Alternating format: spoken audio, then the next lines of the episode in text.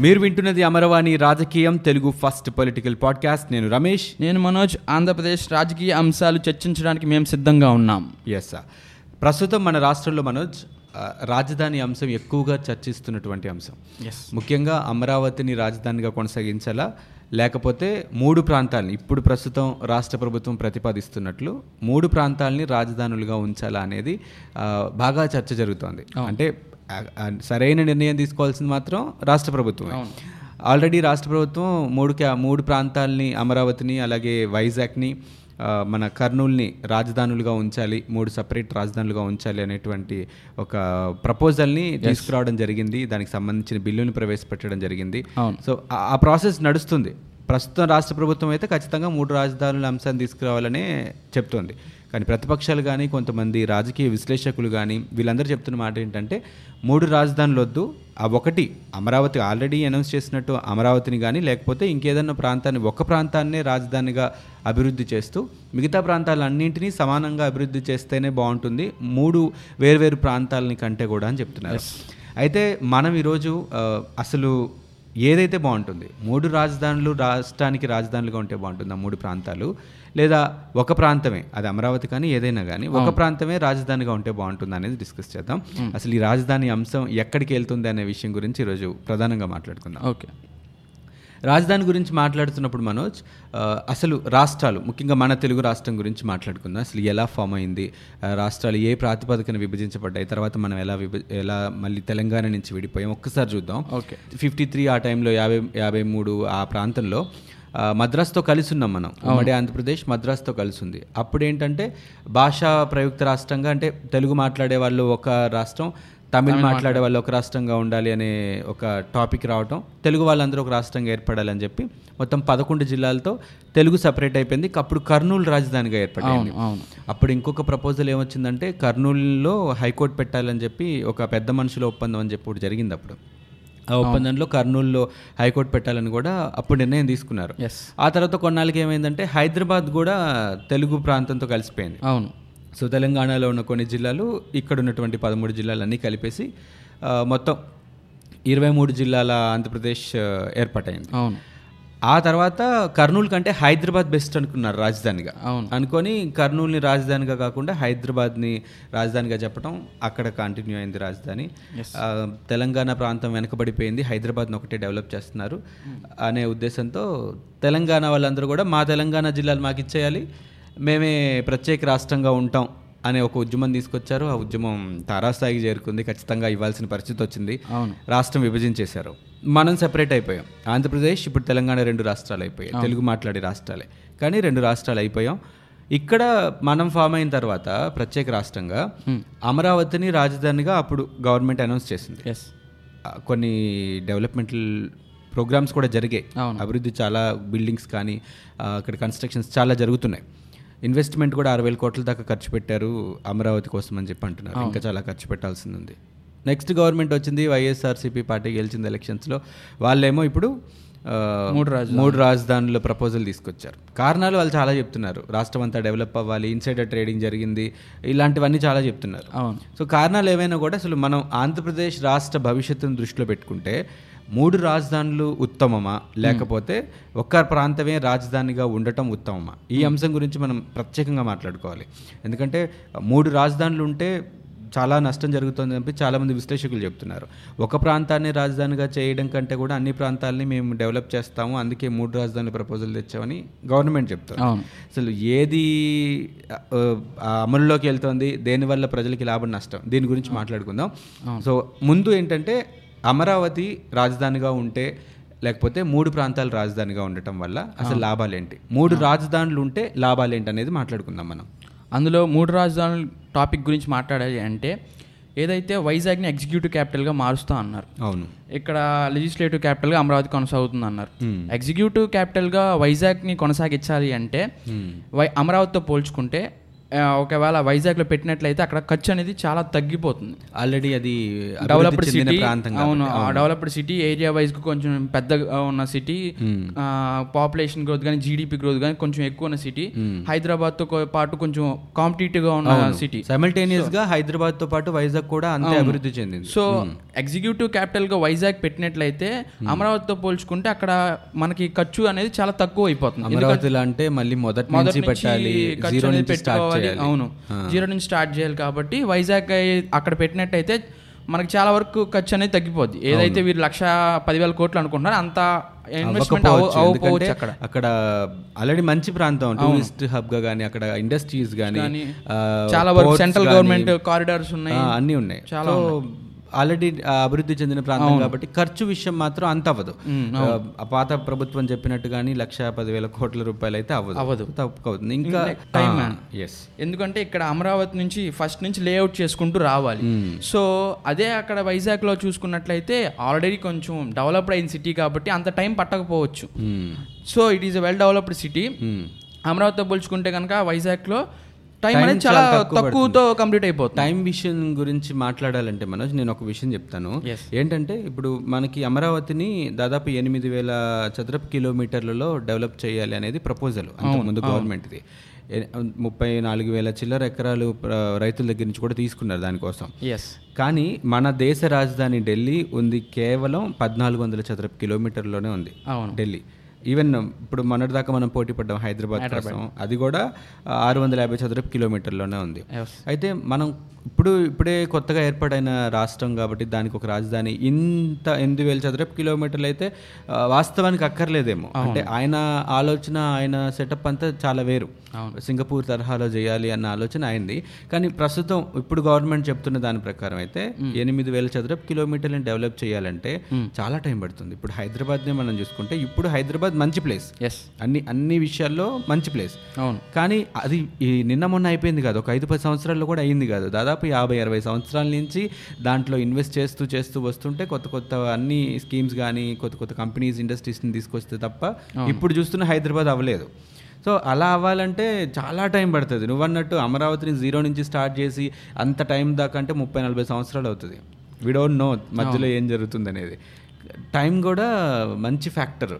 తక్కువ టైంలో క్యాపిటల్గా ఒక ప్లే- ఒక ప్లేస్ని అభివృద్ధి చెందిన ప్రాంతంగా చూపించాలని అంటే వైజాగే బెస్ట్ ఏమో అనిపిస్తుంటుంది.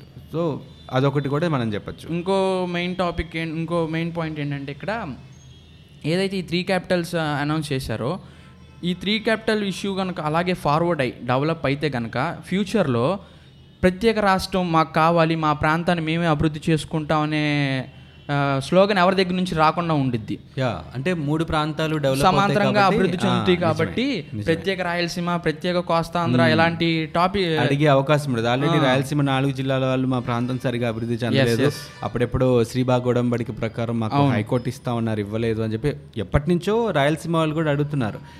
నువ్వన్నట్టు అన్ని ప్రాంతాలు డెవలప్ అయ్యి రాయలసీమ కూడా ఇప్పుడు కర్నూలులో హైకోర్టు అంటున్నారు కాబట్టి హైకోర్టుతో పాటు కొన్ని ఇండస్ట్రీస్ కానీ ఇప్పుడు కడపలో స్టీల్ ప్లాంట్ ఒకటి రాబోతుంది. సో ఇట్లాంటి ఇండస్ట్రీస్ కొన్ని కారిడార్స్ కూడా రాయలసీమలో కూడా పెడితే డెఫినెట్గా ఆ ప్రపోజల్ అయితే రాదు. మాకు మళ్ళీ నా మా నాలుగు జిల్లాల్ని మాకు ఇచ్చేయండి మేము పరిపాలించుకుంటాం అనే ఇదైతే రాకపోవచ్చు. సో ఇది ఇది మూడు కూడా మనం బెస్ట్ పాజిటివ్ ఆస్పెక్ట్స్గా చెప్పొచ్చేమో కదా? ఈ రాజ్ మూడు ప్రాంతాల్లో రాజధాని పెట్టడం వల్ల టైం ఒకటి డబ్బు ఒకటి అలాగే ఈ ప్రత్యేక మా ప్రాంతం డెవలప్ అవ్వలేదు అని అడిగే అవకాశం ఉండకపోవచ్చు. ఇవన్నీ నిజంగా బెనిఫిట్సే బెనిఫిట్స్తో పాటు కొన్ని నష్టాలు కూడా చాలా ఆ నష్టాల గురించి కూడా మనం మాట్లాడదాం మనోజ్. ఫస్ట్ ఆఫ్ ఆల్ ఈ ఈ కాన్సెప్ట్ ఏదైతే ఉందో మూడు ప్రాంతాల్లో మూడు రాజధానులు అనే కాన్సెప్ట్ వీళ్ళు అసెంబ్లీలో చెప్పినప్పుడు సౌత్ ఆఫ్రికాని ఎగ్జాంపుల్గా చెప్పారు. సౌత్ ఆఫ్రికా లాంటి దేశానికి మూడు రాజధానులు ఉన్నాయి. మనం ఎందుకు మనకి ఎందుకు ఉండకూడదు మూడు రాజధానులు అని అన్నారు. సౌత్ ఆఫ్రికా ఆ ఫెయిల్యూర్ కంట్రీగా చెప్తుంటారు. అది దారిద్ర్యంలో ఉన్న దేశాల్లో లిస్ట్లో టాప్ టెన్లో ఉంటుందని చెప్తుంటారు. సో అలాంటి దేశంలో సరిగా ఇంప్లిమెంట్ అవ్వని ఒక కాన్సెప్ట్ని మనకి తీసుకొస్తున్నారంటేనే చాలా పెద్ద ఛాలెంజ్ అది. ఎంత మనం ఫైర్ మీద ఉండి యంగ్గా ఉండి ముందుకు దూసుకెళ్ళిపోదామని అనుకున్నా కూడా అంత ఛాలెంజింగ్ కాన్సెప్ట్ని ఇంత పెద్ద అడ్మినిస్ట్రేటివ్ విషయంలో ఇంప్లిమెంట్ చేయడం అనేది చాలా కష్టం అని అనలిస్టులు చెప్తున్నమాట. అండ్ ఇంకొక విషయం ఏంటంటే ఒకవేళ అదే కనుక సక్సెస్ఫుల్ కాన్సెప్ట్ అయ్యి ఉంటే మూడు రాజధానులు పెట్టడం వల్ల చాలా బెనిఫిట్స్ జరుగుతున్నాయి అని ప్రూవ్ అయ్యి ఉంటే దేశ మన దేశంలోనే చాలా చోట్ల ఉండేవి. అది ఎక్కడా లేదు. అయితే మూడు ప్రాంతాలు కాదు కానీ మన దేశంలో రెండు ప్రాంతాలు ఉన్నాయి జమ్మూ కాశ్మీర్లో రాజధాని అంటే అక్కడంటే వాతావరణ పరిస్థితులను బట్టి రెండు రాజధానులు ఉండేవి. ఈవెన్ ముంబైలో కూడా మహారాష్ట్రలో ముంబై అండ్ నాగపూర్ ఉండేది. అలాగే ఉత్తరప్రదేశ్లో కానీ ఇట్లా లక్నో ఇవన్నీ ఉన్నాయి. కానీ అక్కడెక్కడ కూడా ఇలా మూడు చోట్ల అంటే ఒక చోట సచివాలయం ఒక చోట యూనో హైకోర్టు ఒక చోట అడ్మినిస్ట్రేషన్ ఇదంతా ఇలా లేదు. అవును. కాబట్టి ఫెయిల్యూర్ కాన్సెప్ట్ ఎక్కడ కూడా ఇంప్లిమెంటేషన్లో లేని కాన్సెప్ట్ ఆల్రెడీ ఎవరైతే ఈ పద్ధతిని ఫాలో అయ్యారో వాళ్ళే చెప్తున్నారు. కొన్ని మీడియా సంస్థలు అయితే సౌత్ ఆఫ్రికాకి వెళ్ళి అక్కడ రీసెర్చ్ చేసి వచ్చారు అక్కడ వాళ్ళు చెప్తున్నారు. అక్కడ లీగల్ అడ్వైజర్స్ వాళ్ళందరూ చెప్తున్న మాట ఏంటంటే అసలు ఇది సక్సెస్ఫుల్ కాన్సెప్ట్ కాదు. దీని జోలికి వెళ్ళకుండానే ఉంటే మంచిది. చాలా ఖర్చు మిగులుతుంది అని చెప్తున్నారు. ఎందుకంటే ఇప్పుడు హైకోర్టుకి వెళ్ళాలన్నా కూడా లేకపోతే సచివాలయానికి వెళ్ళాలన్నా కూడా ఎక్కడైతే ఎగ్జిక్యూటివ్ క్యాపిటల్ నుంచి ఇప్పుడు ఇంకో చోటికి వెళ్ళాలనుకో ఖచ్చితంగా ఏమవుతుందంటే ఇప్పుడు ఇక్కడ సమావేశాలు జరుగుతాయి. వచ్చిన ప్రతిసారి అక్కడ హడావుడి జరుగుతుంది. అక్కడ ప్రాంత ప్రజల you know day to day activities disturb అవుతాయి. ట్రాఫిక్ విషయంలో కానీ వాళ్ళకి ఫుడ్ బెడ్ అరేంజ్ చేసేయడానికి కూడా చాలా ఖర్చు అవుతుంది వాటి ఆ ఎక్స్పెన్సెస్ చాలా ఎక్కువ అవుతాయి. ట్రావెల్ అయిన ప్రతిసారి. ఇప్పుడు ఒక ఎమ్మెల్యే వెళ్ళినా ఒక మంత్రి వెళ్ళినా వాళ్ళతో పాటు ప్రోటోకాల్ ప్రకారం చాలా మంది అధికారులు వెళ్ళాల్సి వస్తుంది. ప్రిన్సిపల్ సెక్రటరీస్ అని వెళ్ళాల్సి. అని వాళ్ళందరికీ కూడా మళ్ళీ ఎక్స్ట్రా ఖర్చు. అందరూ గవర్నమెంట్ ఎంప్లాయీస్ అందరికీ కూడా గవర్నమెంటే భరాయించాల్సి వస్తుంది. సో అది కూడా మెయింటెనెన్స్ ఖర్చు కూడా చాలా ఎక్కువ అయిపోతూ ఉంటుంది. ఈ మెయింటెనెన్స్ ఖర్చుతో కాకుండా ఇప్పుడు ఏదైతే వైజాగ్లో అనౌన్స్ చేశారో ఫర్దర్గా క్లైమేటిక్ కండిషన్స్ అనేవి అంత ఆడ్గా ఉండవు. ఏ టైంలో సునామీ వస్తుందో తెలియదు ఏ టైంలో తుఫాన్ వస్తుందో తెలియదు సో ఇలాంటి సిచ్యువేషన్స్ ఉన్నప్పుడు వైజాగ్ని ఎగ్జిక్యూటివ్ క్యాపిటల్గా అనౌన్స్ చేయడం కూడా కరెక్ట్గా విషయం కాదని క్లైమాటిక్ కండిషన్స్ని కన్సిడర్ చేసుకోవచ్చు. యాక్చువల్గా ఈ- రాజధాని మీద ఏర్పాటు చేసిన కమిటీలు కూడా అవే చెప్పాయి. ఆ, వైజాగ్లో తీర ప్రాంతం కాకుండా ఎక్కడైనా పెట్టుకోండి అని ప్రపోజ్ చేశాయి. లేదు పెట్టుకోవాలంటే ఉన్న ఆప్షన్స్లో వైజాగ్ కూడా ఒక ఆప్షన్ అని చెప్పారు వాళ్ళు. అయితే ముంబై కూడా తీర ప్రాంతంలోనే ఉంది అలాగే చెన్నై కూడా అలాగే ఉంది. అంటే ఎగ్జాంపుల్స్ ఉన్నాయి. అక్కడ సునామీ వచ్చేసి ఇప్పటికిప్పుడు అంతా జరిగిపోద్ది ఆ ప్రాంతం మొత్తం కొలాప్స్ అయిపోద్ది అని చెప్పడానికి లేదు. అవి ఎప్పుడో ఒకసారి వస్తుంటాయి. అలా కూడా చెప్పలేము. కానీ అలాంటి ఒక నెగిటివ్ ఇదైతే ఉంది. క్లైమాటిక్ కండిషన్స్ ఎలా ఉంటాయో తెలియదు తీర ప్రాంతం కాబట్టి. తుఫాన్ లాంటివి వచ్చినా కూడా ఇబ్బంది.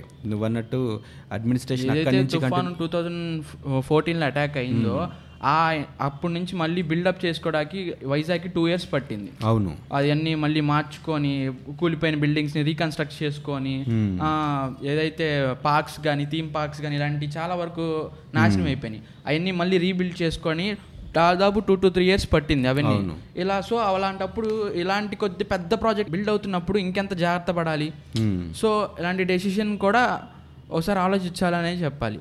అండ్ ఇంకొక విషయం ఏంటంటే మనకి ఆల్రెడీ అమరావతిలో కొంత ఖర్చు పెట్టారు. అవును. దాదాపు ఆరు వేల కోట్ల దాకా ఖర్చు పెట్టారు. ఆరు వేల కోట్లని ప్రైవేట్ కంపెనీస్ అంటున్నారు. వీళ్ళు పదివేల కోట్లు అంటున్నారు. ఆ ఖర్చు ఎంతైనా కానీ కొన్ని వేల కోట్ల రూపాయలు అయితే ఖర్చు పెట్టారు. ఆ ఖర్చు పెట్టిన వేల కోట్ల రూపాయలు ఏమవ్వాలనేది మెయిన్గా వినిపిస్తున్నటువంటి క్వశ్చన్ దాంతోపాటు రైతుల నుంచి దాదాపు ముప్పై నాలుగు వేల ఎకరాలని సేకరించారు. వాళ్ళందరి పరిస్థితి ఏంటి అనేది కూడా ఒక పెద్ద క్వశ్చన్ ఎందుకంటే గవర్నమెంట్ వాళ్ళకి కొంత పొలాలు ఇచ్చినందుకు వాళ్ళకి తిరిగి చెల్లిస్తుంది. కౌలు డబ్బులు కానీ వాళ్ళకి లేకపోతే వాళ్ళ ఉండటానికి కమర్షియల్ కాంప్లెక్స్ డెవలప్ చేసి ఇస్తామని చెప్పి కొంత కొన్ని ఒప్పందాలు జరిగినాయి రైతులకి ప్రభుత్వానికి మధ్య.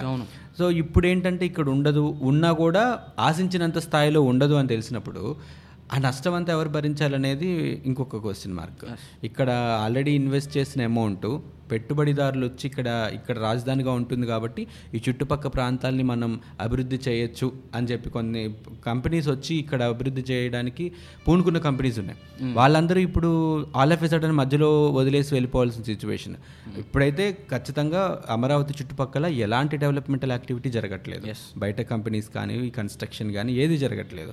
సో వాళ్ళందరూ వెనక్కి తిరిగి వెళ్ళిపోయే అవకాశం ఉంటుంది. ఇప్పుడు అదే కంపెనీ ఇంకొక ప్రాజెక్ట్ మీద ఏపీలో ఇంక ఏ ప్రాంతంలో అయినా సరే మళ్ళీ పెట్టుబడి పెట్టాలంటే డెఫినెట్గా ఆలోచిస్తుంది. అవును. సో పెట్టుబడిదారులు వెనక్కి వెళ్ళిపోయే అవకాశం ఉంటుంది. ఆల్రెడీ పెట్టిన పెట్టుబడికి సరైన ఇది ఉండదు. వాళ్ళకి ఫలితం ఏముంటుంది ఇంత పెట్టుబడి పెట్టాం దానివల్ల ఉపయోగం లేదంటారు. మళ్ళీ ఆంధ్రప్రదేశ్ జోలికి వచ్చే సాహసం వాళ్ళు చేయరు. అవును. సో అది కూడా ఒక పెద్ద నష్టం అవ్వచ్చు. అదే కాకుండా అదే ఒక టాపిక్ పక్కన పెడితే ముప్పై మంది రైతులు ఈ ఉద్యమంలో వాళ్ళ ప్రాణాలు కోల్పోయారు. ఇది నిజంగా చాలా బాధపడాల్సిన విషయం. ముప్పై మంది రైతులు ఒక ఈ అలాంటి ఉద్యమంలో పాల్గొని మాకు రాజధాని ఇక్కడే ఉండాలి ఇక్కడ నుంచి తరలించి మాకండి అనే స్లోగన్తో ఆ, ఇది వాళ్ళు చూసుకుంటే యాభై రోజులకు చేరింది ఆ దీక్ష. ముప్పై ఇప్పుడు కూడా గవర్నమెంట్ స్పందించకుండా ఏం చేయకుండా ముప్పై మంది రైతులు ప్రాణాలు త్యాగం చేసుకున్నారంటే అది కూడా నిజంగా ఒక one of the sad issue మనకి. వాళ్ళు చనిపోవటం అంటే వాళ్ళ బాధ ఉంటుంది కదా ఎమోషనల్గా వాళ్ళు కనెక్ట్ అయిపోతారు ఆ ప్రాంతానికి. ఇది డెవలప్ అవుతుంది అనుకునే ఉద్దేశంతో ఇచ్చాం ఇప్పుడేమో ఇక్కడ ఏం జరగదు అంటున్నారు. ఆ ఇమోషనల్ బాండ్లో ఏమవుతుందంటే ఇలాంటి హార్ట్ బ్రేక్స్ లాంటివి జరగడం ముప్పై మంది చనిపోవడం రైతులు అంటే అది నిజంగా బాధాకరమైన విషయం. అండ్ మంత్రులు వచ్చి కొంతమంది మాట్లాడారు. అలాగే సీఎం కూడా కొంతమంది రైతులతో మాట్లాడారు. బట్ మిగతా రైతులందరేమో దానికి మేము ఒప్పుకోవట్లేదు. రైతు మాట్లాడినప్పటికీ కూడా వాళ్ళు చెప్తున్నారు మేమంతా డెవలప్ చేసి ఇస్తాం మీకు ఏ ఇబ్బంది లేదని చెప్తున్నా కూడా మాకు నమ్మకం కుదరట్లేదని చెప్పి కూడా రైతులు అంటున్నారు. సో రైతులు ఏమి ఇచ్చి వాళ్ళకి సరైన న్యాయం జరుగుతుంది అనేది కూడా మనకి తెలియదు సో రైతులు ముందు ఇక్కడ సాటిస్ఫై అవ్వాలి. అండ్ ఆల్రెడీ ఇప్పుడు రోడ్స్కి కానీ బిల్డింగ్స్కి కానీ వాళ్ళ దగ్గర నుంచి తీసుకున్న చాలా పంట పొలాలు ఇంతకుముందు మూడు నాలుగు పంటలు పండుతాయి అని చెప్పుకున్న పంట పొలాలు అవన్నిటిని కూడా యూనో మార్చేశారు. చాలా వరకు మార్చ- constructions జరిగి మారిపోయినాయి. తిరిగి వాళ్ళు వాళ్ళు రీయూజ్ చేసుకోవడానికి కూడా అవకాశం లేనటువంటి పరిస్థితి అక్కడ. ఈ బీడు భూములు అయిపోతాయి. ఆ భూములు మొత్తం బీడు భూములు అయిపోతాయి. అలాగే ఇంకోటిలా చూసుకుంటే త్రీ క్యాపిటల్స్ ఇష్యూ ఎలా ఉందంటే అదేదో పొలిటికల్ అన్సెటిల్మెంట్ లా ఉంది.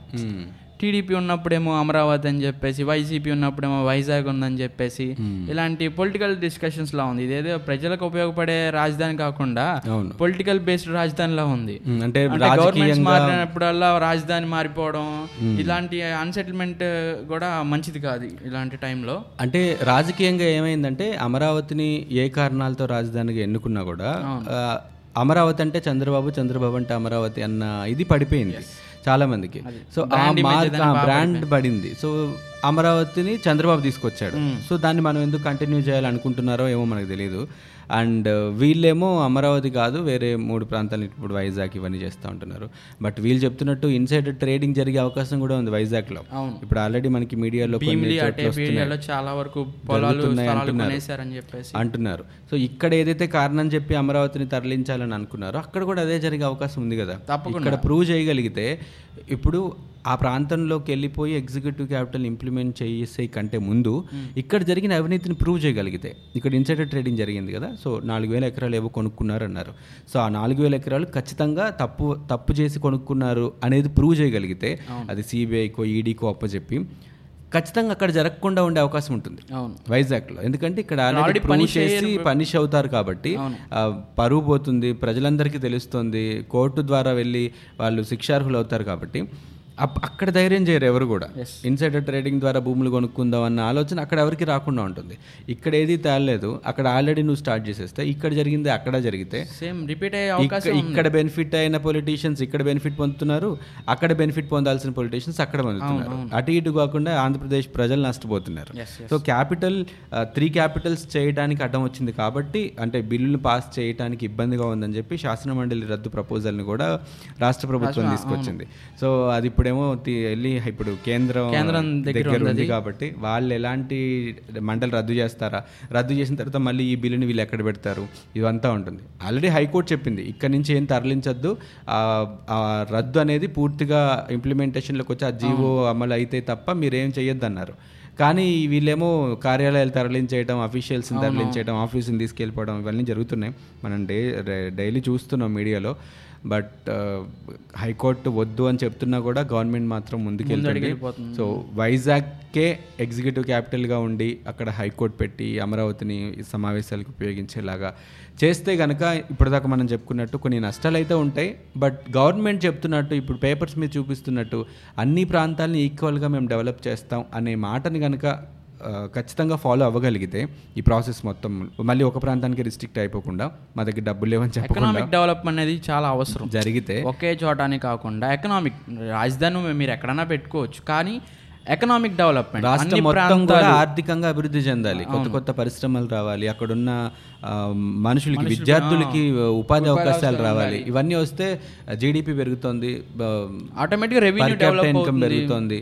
సో రాష్ట్రం చాలా బాగుంటుంది. కొత్తగా ఫామ్ అయినా కూడా మనం టాప్ పొజిషన్లోకి వెళ్ళే అవకాశాలు చాలా ఎక్కువ ఉంటాయి సో అదే జరగాలని కోరుకుందాం. Hope for the best and thank you ఇప్పటివరకు మీరు అమరవాణి రాజకీయం విన్నారు. మరిన్ని రాజకీయ అంశాలని చర్చల రూపంలో అమరవాణి రాజకీయం మీ ముందుకు తీసుకొస్తూ ఉంటుంది. Thank you so much